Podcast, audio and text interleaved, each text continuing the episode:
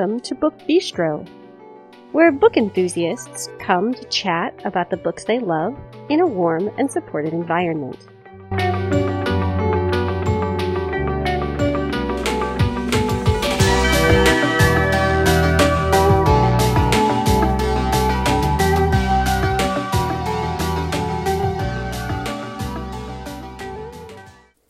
This episode is airing on Tuesday, December 1st, 2020. Hi, everyone. This is Shannon, and I am here with a few things today. First up, we have an author interview that Stacy and I were fortunate enough to be able to do with Lori Nelson Spielman. And we'll be talking about her November release, which is called The Star-Crossed Sisters of Tuscany. Fantastic women's fiction set in Italy. I hope all of you will pick it up and love it um, if you haven't already done so. So we will do that interview. And then we have a bunch of new book releases because it is the first Tuesday in December. So before we get into all that, I have the usual housekeeping information for you. You can find us on Twitter and on Facebook by searching Book Bistro Podcast. You can always post just on the Book Bistro timeline. Some of you have done that. I'm always so happy to see when you've published posts there. You can join our Facebook listener group where you can chat with us as well as with other podcast listeners. You can keep an eye on some of what we're reading. We usually update you each Wednesday with a look at our current reads.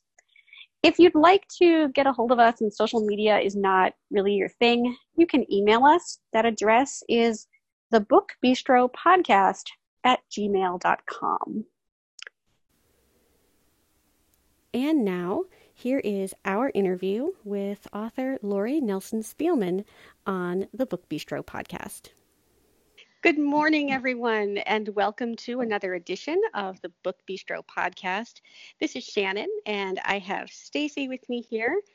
Today, we are joined by author Lori Nelson Spielman, whose latest novel, The Star-Crossed Sisters of Tuscany, is out at the time of this interview today, so November 17th. So, Lori, thank you so much for joining us today. Thank you so much, Stacy and Shannon. It's just great to be with you. So, can we start out by giving listeners a little bit of an introduction to the Star-Crossed Sisters of Tuscany? Sure. Um, the Star-Crossed Sisters of Tuscany is about a 200 year old curse that dictates that second born daughters in the Fontana family will never find lasting love. And there are two cousins, Amelia and Lucy, who are kind of at opposite ends of the spectrum. One is happily single and kind of hides behind the curse, and Lucy is desperate to break the curse. But both of them believe that they are cursed because they're second daughters. Um, that is until their great aunt Poppy, who's also a second daughter, invites them to Italy, where she declares she is going to meet the love of her life on her 80th birthday on the steps of the Ravello Cathedral and break the curse once and for all amazing. Oh, I love this book so much. um, so, Thank could you, you, tell our listeners a little bit about your inspiration for writing this book? Um, I I read your author note at the end of the book, and I just think it's such an interesting story about kind of what began this process. So, thank you. Uh, my many years ago, several years ago, I received a six-page letter from a a German reader. His name was Dieter. Uh, he goes by Dito. And Dito grew up in East Germany uh, during World War II, and then later was was in communist communist East Germany and got trapped behind the Iron Curtain, and made a harrowing escape and left behind the love of his life. Um, actually, spoiler alert, he went back for her and they lived happily ever after. Oh, yeah. But, I know. And he went on to become a world famous juggler. He juggled um, in you know Las Vegas and on cruise ships and had this wonderful life. And he and I have become just great uh, pen pen pals. He wanted me to write his biography, but I, I don't write biographies. So I wrote him back and told him that, and and since then we've we've just become great friends. He even visited um, one time from Germany.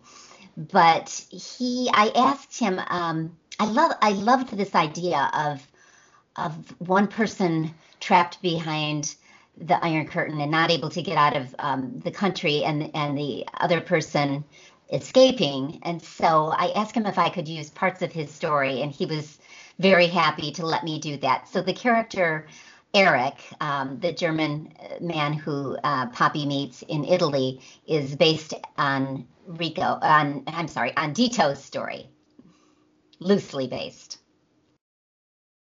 I just thought that was such an interesting premise to begin with, um, and I love I love the character of Eric in the story. Um, Rico, I thought he was such a great. and, and Dito would be pleased to hear that, and he's just the sweetest man too. So, well, thank you. I think a lot of people are going to crush on his um, fictional. I mean, a violinist and a, you know, oh my gosh, it was. Ugh, yeah, I changed I changed him to a violinist rather than a juggler. Yeah. a little more romantic. yes. Um, so there's so much to unpack about this book. I feel like, uh, you know, you have a lot of just really deep, deep things that you're tackling here, and and I'm very fascinated by um, your family dynamics um, in this book, and how much this is sort of like a a multi-part question. So I guess I'm going to start with how much do you feel that Italian culture specifically um, kind of influences the way that the family interacts with each other, but also with the world at large? I guess is the first part of my question. Um, that's that's good. I I don't want to stereotype, but right. based on I do have we have dear friends, uh, Joe and Elaine Natoli, who grew up in this Bensonhurst neighborhood with their nonna and their aunts and uncles and cousins, and I've always been fascinated by their childhood and what what growing up in that uh, Italian American, you know, that ethnic family and ethnic community uh, w- with the traditions from the old world. Um, and I think I think it's kind of a blessing and a curse where you know you've got this wonderful family right there and you're never alone right. you also never have any privacy and everybody's weighing in on uh, what they think you know your life should be like or or um, you know they think that maybe their your business is their business at yes. least in the book so uh, and you know kind of building on that i mean how do you feel do you feel that the majority of this family legitimately believes in these different superstitions that so much of this book is based upon? I think that they all sort of poo-poo it and say, of course it's a, of course it's you know not a curse. You know we mm-hmm. don't believe in curses, but but they the whole family dynamic is is entrenched in this curse, and so like Aunt Carol, whose daughter, second daughter, Lucy, she is just desperate to have Lucy break that curse and meet someone. Yeah. Um, starting with a young age, putting her in beauty pageants and no more and, soccer. no more soccer, yes. No more balls. Right? Yep. so, um, so yes, even I guess unwittingly, they established the pecking order based on this curse. Um, Amelia is just totally taken advantage of by her older sister because that's great. You know, Emmy will always be around to babysit right. and, you know, um, help me bake cakes and homework with the girls because, you know, what else has she got to do? Because there's a curse. exactly. It's not my problem. It's not my fault that she that she's doomed to a life without love. It's the curse.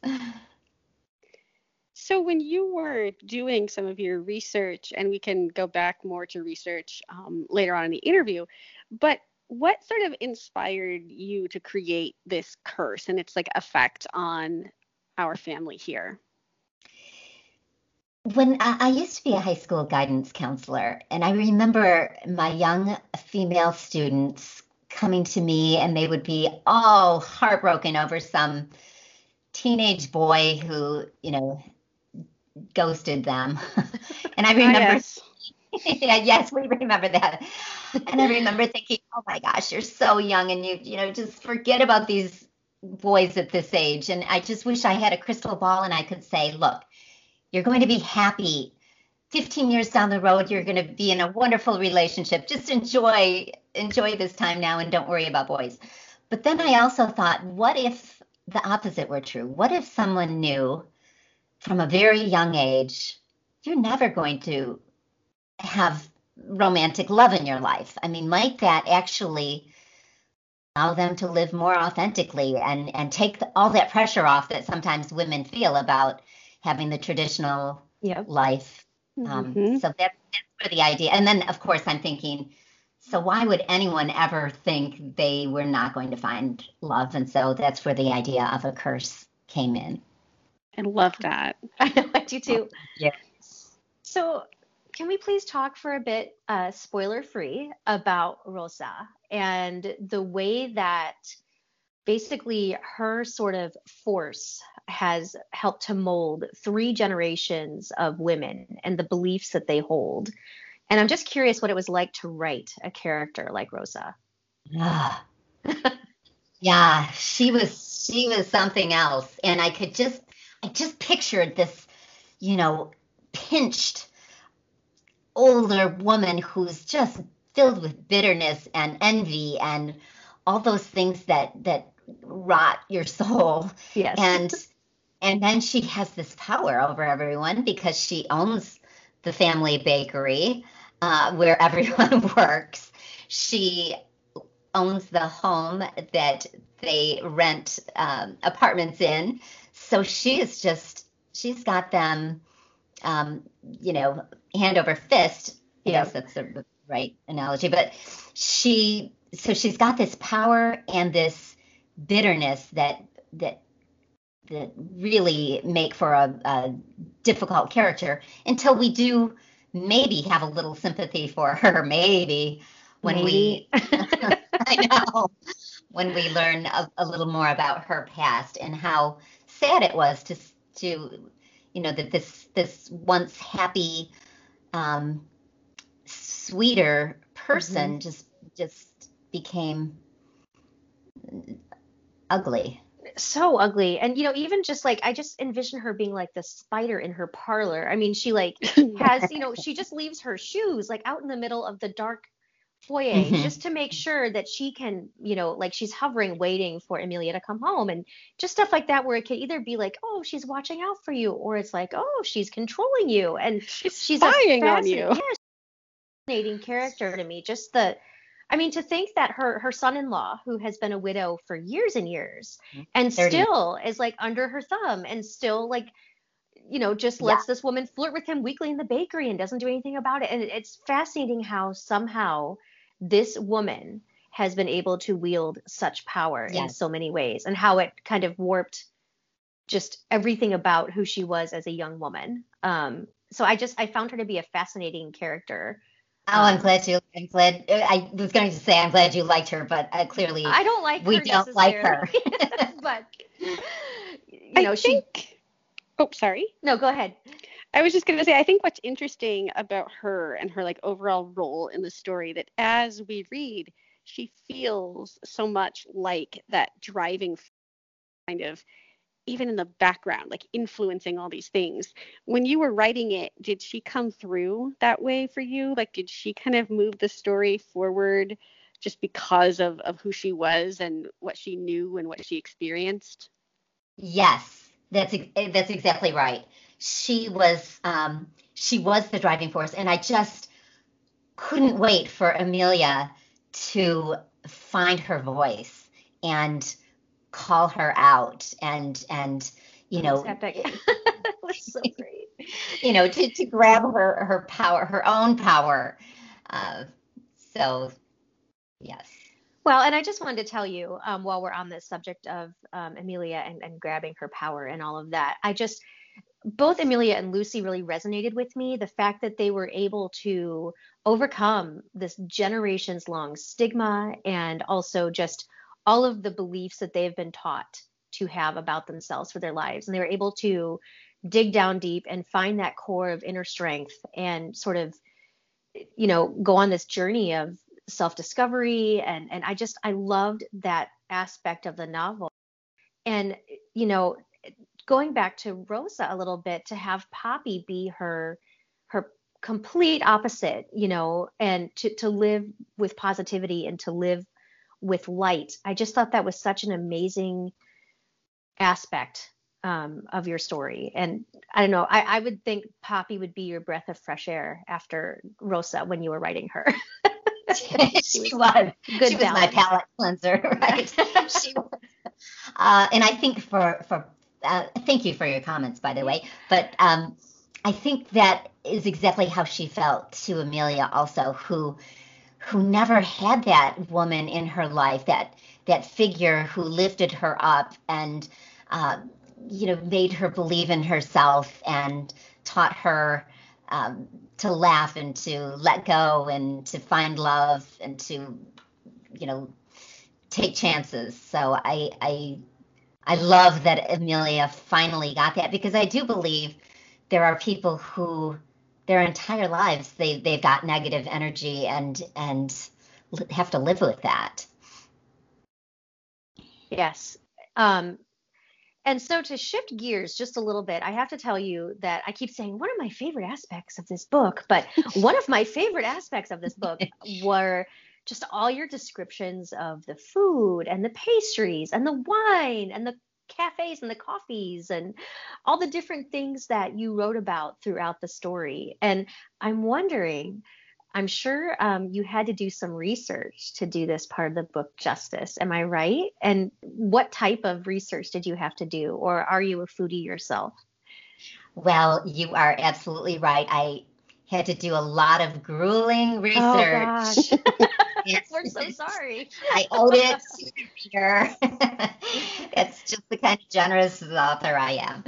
Um, so yes, I, I did travel to Italy and um, it was I loved it so much and and the food, the um all the local wines. I mean, every uh-huh. little village has their every farm has their own vineyard, I swear. So you're always drinking and it's cheap as can be too. yeah. um, it's just such a, a great place. But I'll tell you, I owe so much to my editor, Sarah Sarah Blumenstock, because I'm more of a, you know, let's get to the story and the dialogue. We don't need to hear all this description about Italy and the food oh, and the. Oh, yes, we do. But, so Sarah, every time I would turn in a draft, Sarah would send it back saying more description, and so I'd be like, really? All right, here's some more and send it back and the same thing even more description she would say. So she made she must have known there was a pandemic coming and people would be starved for world travel. So anyway she she made the book.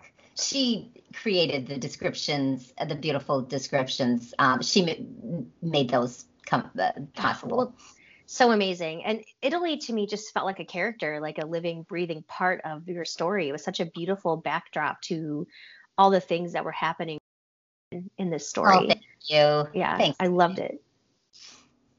I sort of felt like the the the women's journey mirrored the places that they were. Like Venice is this, you know, the winding maze of canals that, you know, and that's where the women kind of felt lost and they were just getting their, you know, bearings. And then they go on to Tuscany, which is Poppy's homeland and they learn about the history of the Fontana family. And then finally, the, Amalfi, the Amalfi Coast, which is just this beautiful, you know, pastel fishing villages overlooking the sea. And that's the most romantic place where Poppy is sure she's going to find her love. Oh, I love so still kind of on the research train here as you were researching, were there things that kind of you learned in passing that later became major parts of the plot for you? Uh, let's see. The part, you know, the the the in the part about immigration, I didn't know how, you know, how does that how did that happen and and was there a wave of immigrants from Italy at that time? Were, did we allow immigrants in? So, uh, you know, in what kind of, how would they get here? Would it be uh-huh. ship or, or um, oh. um, so that that was interesting to me. And there wasn't I didn't it was kind of hard to find to find things. Um, but uh, yeah, I found that that part interesting.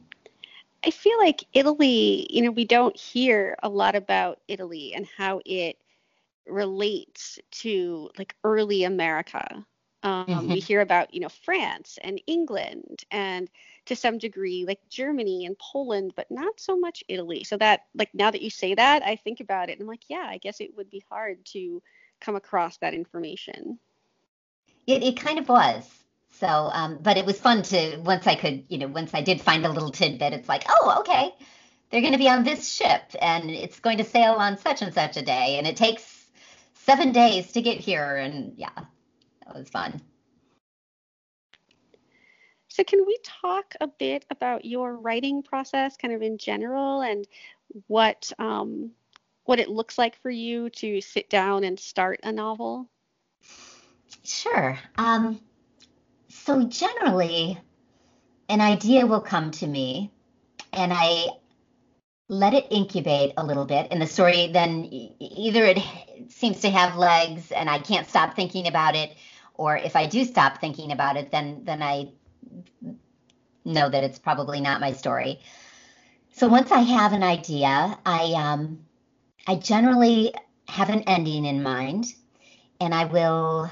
I'm not one of these people who writes 30 pages of, you know, character. I love, I admire writers who do that, but I. Me too.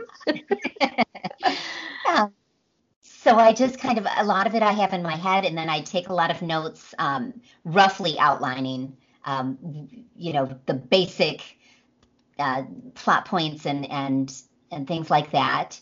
Then I run it past my uh, my agent, my wonderful agent Jenny Bent and she crushes me and tells me no she she usually does say eh, what about you know she'll have she definitely has opinions and she is always right. So she'll say uh, this part doesn't work or I don't like your midsection or whatever. And so once I lick my wounds and revise a little bit, and then I start writing. And I just usually write linear, uh, you know, start at the beginning and and just and keep writing. And a lot of the story, like I said, I'll have basic things in mind, but then it fills out. Um, luckily, uh, with as as I write, and the characters then begin speaking to me, which is always a wonderful, wonderful uh, time. Can you tell us anything about what you're working on now?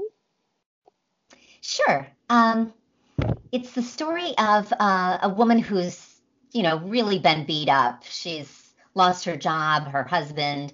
Um, so she's on a road trip from Atlanta to her sister's house in northern Michigan. And she stops at a rest area and witnesses this awful woman who's berating her children. Um, we've all seen that woman, uh, yep. you know, in the grocery mm-hmm. store. so, so my character has a confrontation with her, and the woman is truly kind of deranged. So my character gets in her car and speeds off, and two states later, she stops for the night. It's raining. She reaches in the back seat, and one of the children has stowed away. And oh dear!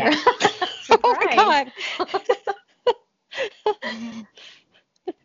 so I, am is... not sure what uh, one would do in such a situation. uh, it, it is a dilemma, and it's not even her child; it's a foster child who is begging her, "Don't send me back there." Oh dear. So. Oh dear. well, I will definitely be uh, on the lookout for this. Oh yes. well, thank is, you. That is a fantastic premise. Thank you. So, one of my very favorite things about getting to talk with authors is that you, people, have some of the best book recommendations that like, I've ever I've ever gotten. And so I have to ask you because we love book recommendations here. What have you read recently that you've really loved and want others to fall in love with as well? Oh my gosh, there are so many great books. Okay, I'm going to give you um, my most recent. I'm right now reading um, the book of Lost Names by Lisa Wingate, and I oh, love it. Oh, the book it. of Lost Friends, yes. Lost yes, Friends. I Oh, love I it say too. lo- Oh my gosh, it's so good, so good. Oh, Lisa Um, Wingate is amazing. She is amazing. I I just came on to her. I've heard of her forever, um, and I just read her um, her earlier one, and I'm drawing a blank on the name of that one. It was also fabulous. Before we were yours. Before we were yours, yes, Oh, loved it. yes. Uh, so that is my love. I also finished Glennon Doyle Untamed. Have you guys read that? Oh, I've, I've heard, heard really good things things. about that. So good, so good. It's nonfiction, which I generally read fiction, but I just loved it so much. And I listened to it. I had to check. I'm like, this is Reese Witherspoon who's narrating the book. She her voice sounds just like Reese, and she does a great job narrating it, and it's full of wisdom. Um, yeah, I just loved it. And then another book that I thought was great um, was Samantha Bailey, Woman on the Edge. That's a thriller. Oh, that's my book club pick for Oh, January. oh, you're gonna love it. Yeah, I'm so excited. And Sam is the nicest woman on earth. She's a wonderful. I, have never met her in real in real life, um, but she's just a sweetheart. Super, super genuine. So, um, and another, I'll give one more is um, the Museum of Forgotten Memories, and Ooh. and and that is by um, an English author that I love. And you know what? I'm blanking on her name. Don't do this. um, it'll come to me. Sorry. I can include it um, Please. in the show notes Okay, that's so because I've great. seen it. Like I'm not like her name isn't popping into my head either, but I have seen it on um, on a bunch of lists like of things that people were anticipating and things that people have loved. So I will She's a great- definitely include it. I, I can't even believe I'm doing this. It's an unusual name, but um, she also wrote uh, uh, Goodbye Paris, which is a beautiful book. Also, she, she's a Oh. fabulous writer. Amazing. So before I let you dash off to your next interview, can you let readers know where they can find you online? Oh, that's so nice. Yes, I am uh, uh, Facebook, Lori Nelson Spielman author.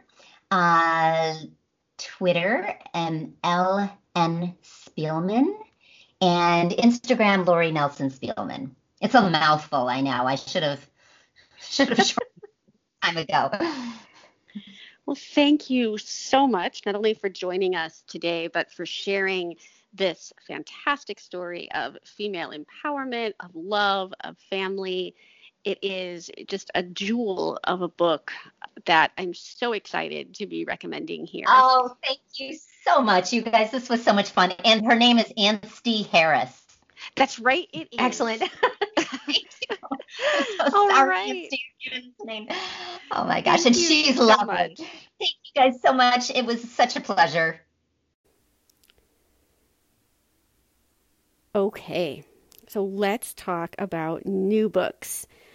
I was really, really excited as I was looking at new releases because there's just so much that I'm excited for. And I feel like a lot of November was a little bit, I don't know, like lukewarm. So we have lots of great stuff here. I hope you are ready to hear about many, many great books.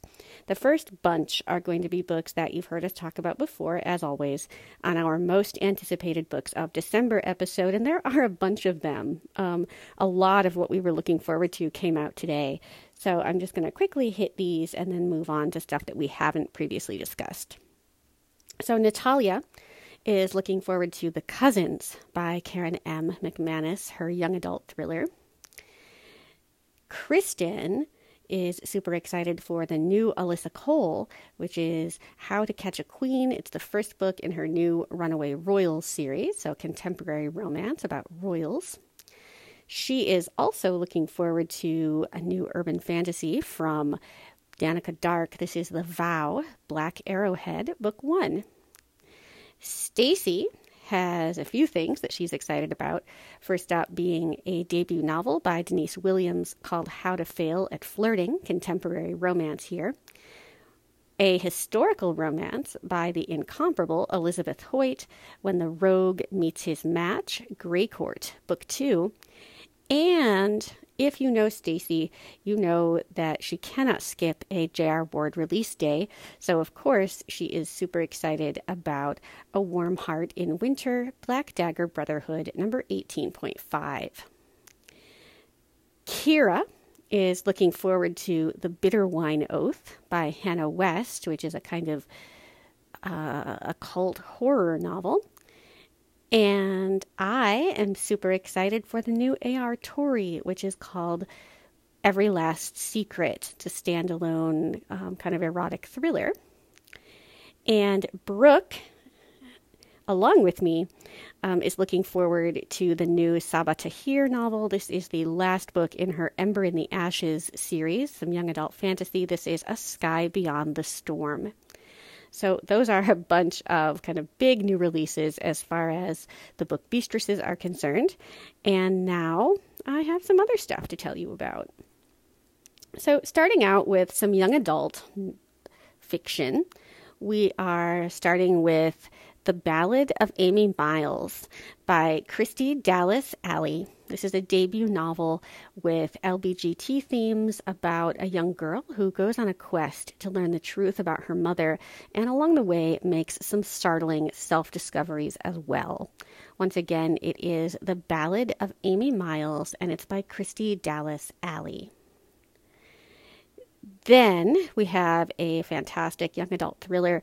Um, I paid attention to this pretty much as soon as I saw how they were pitching it. This is The Good Girls by Claire Eliza Bartlett. And it is billed as Sadie meets One of Us is Lying. It's a feminist thriller for the Me Too era, and I'm super excited about this one. I loved Sadie, and anything that's compared to it gets me really, really excited. So this one is The Good Girls, and it's by Claire Eliza Bartlett this next book I've been looking forward to for months. This is Admission. It's by Julie Buxbaum, and it is related to the college admission scandal that we've all been hearing about. And this focuses on the teenage girl, so the daughter of you know, the daughter who is admitted kind of fraudulently into college and just kind of how people are raised in this super privileged world and what it does when this comes crashing down around them. I cannot wait for this one. It is Admission and it's by Julie Buxbaum. We also have a really interesting young adult fantasy. This is called a Plague of Roses, and it is by Diana Pinguicha. This is an interesting premise I've never seen done before. A plague is turning all food into flowers. Um, I'm not sure how this works. It could either be really cool or kind of cheesy and frothy. I'm not sure, but it definitely caught my attention, so I thought it was worth highlighting here.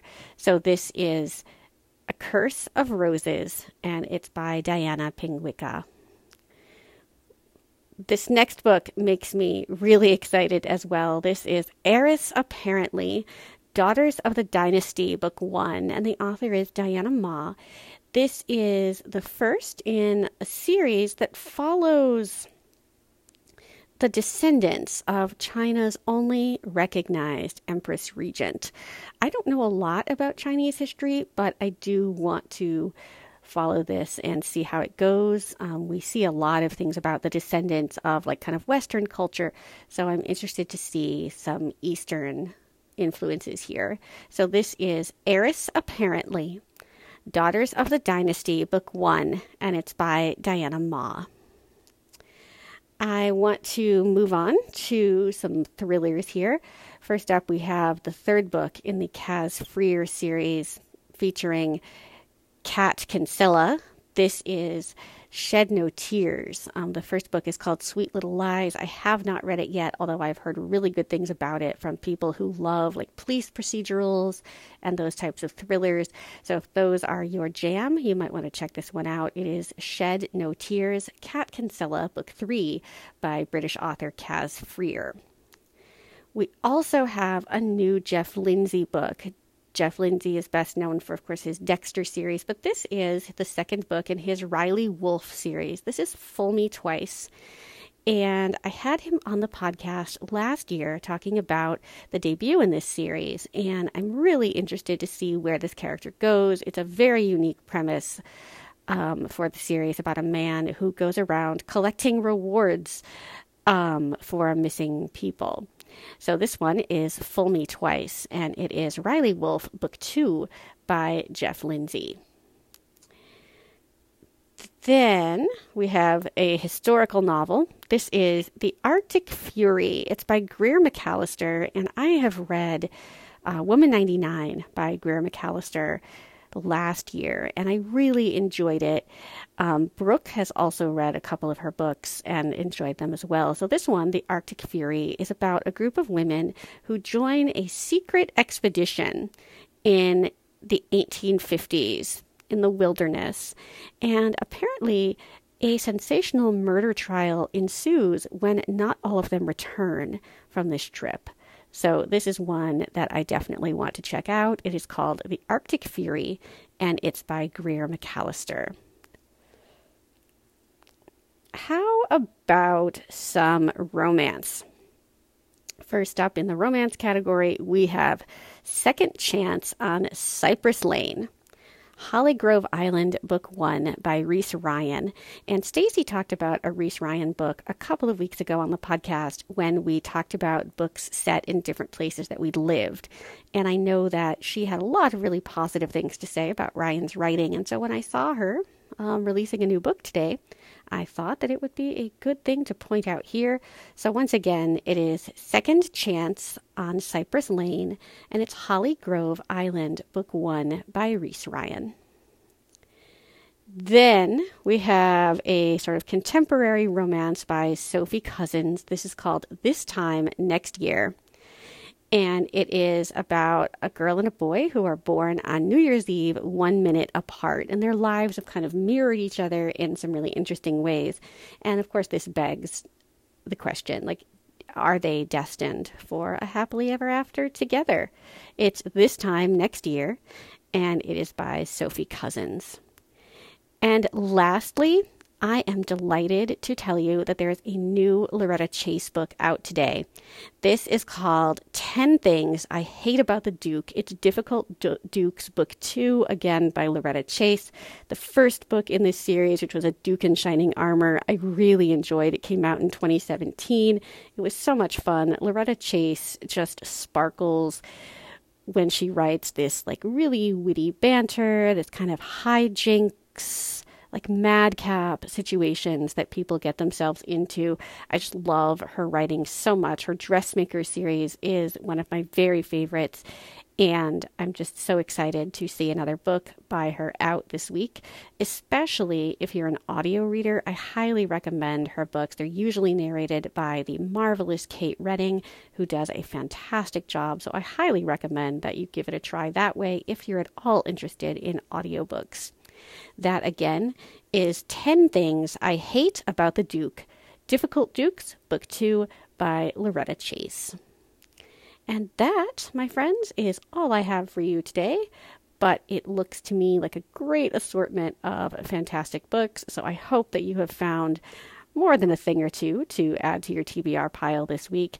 I hope you are all staying safe and well. I hope your Thanksgiving was safe and happy and healthy and all those things that we wish for one another as the holidays approach.